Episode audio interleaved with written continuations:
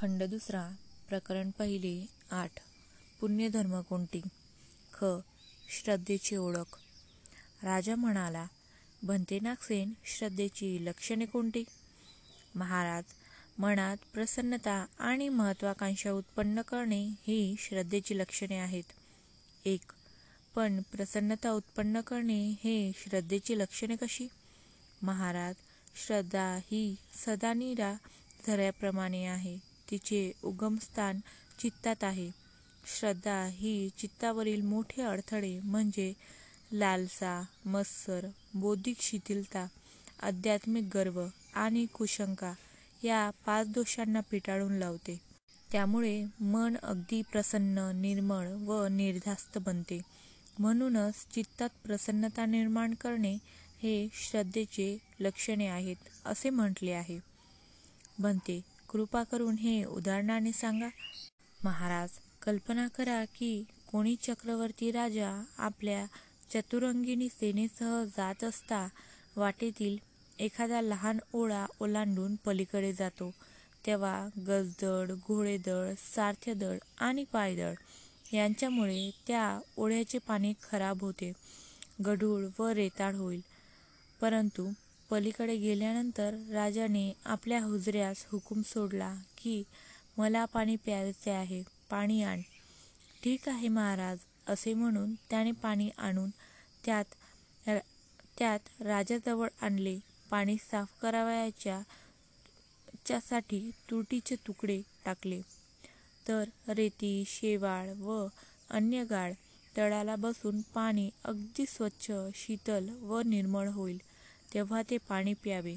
या उदाहरणाने आपल्याला समजले असेलच की पाणी म्हणजे चित्त होय हुजऱ्या म्हणजे योगी भिक्षू होय. रेती कण व शेवाळ म्हणजे मनाचे दोष असून पाणी स्वच्छ करावयाची तुरटी म्हणजे श्रद्धा होय. तुरटीच्या योग्य पाणी स्वच्छ व निर्मळ बनेल. तसेच श्रद्धा उत्पन्न होताच चित्ताचे सर्व दोष नाश पावून चित्त स्वच्छ निर्मळ व प्रसन्न बनते.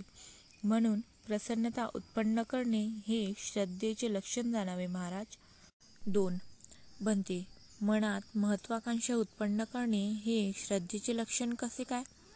महाराज एक योगी साधक दुसऱ्या सत्पुरुषांच्या चित्तमुक्तीचे श्रोतापत्ती सकृदागामी अनागामी व अर्हत अर्थात जीवनमुक्ती अवस्थेची जाणीव होऊन स्वतः त्यापेक्षाही पुढे जाण्याची आकांक्षा बाळगतो.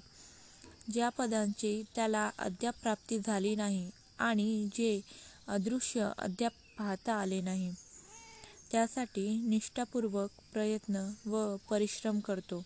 महाराज या उदाहरणावरून मनात महत्वाकांक्षा निर्माण करणे हे श्रद्धेचे लक्षणे आहे असे समजले पाहिजे. बनते उदाहरणाने स्पष्ट करण्याची कृपा करावी. महाराज पर्वत शिखरावर जोरदार वृष्टी वर्षाव झाला असता ते पाणी खालच्या बाजूला वाहत जाते. मग गिरी कंदर गुफा व लहान मोठे सर्व नाले भरून जातात. नंतर नदीला पूर येतो. ती आपली पातळी ओलांडून वाहू लागते.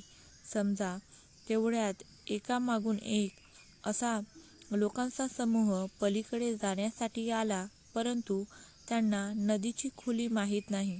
म्हणून ते सर्व लोक नदीच्या तटावर विचार करत बसण्यापलीकडे काही एक करणार नाही.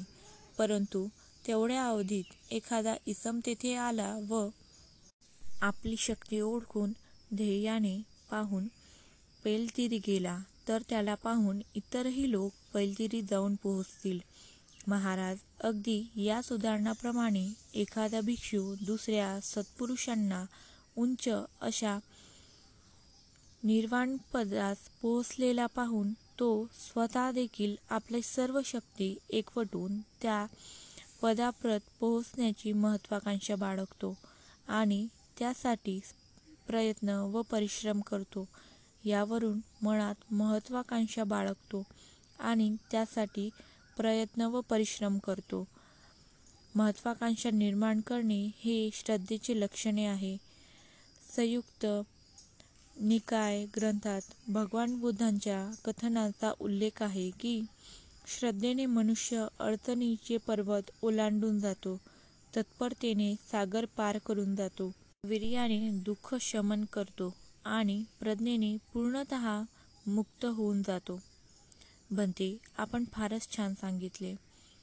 खंड दुसरा. प्रकरण पहिले. आठ. पुण्य धर्म कोणते? ख. समाप्त.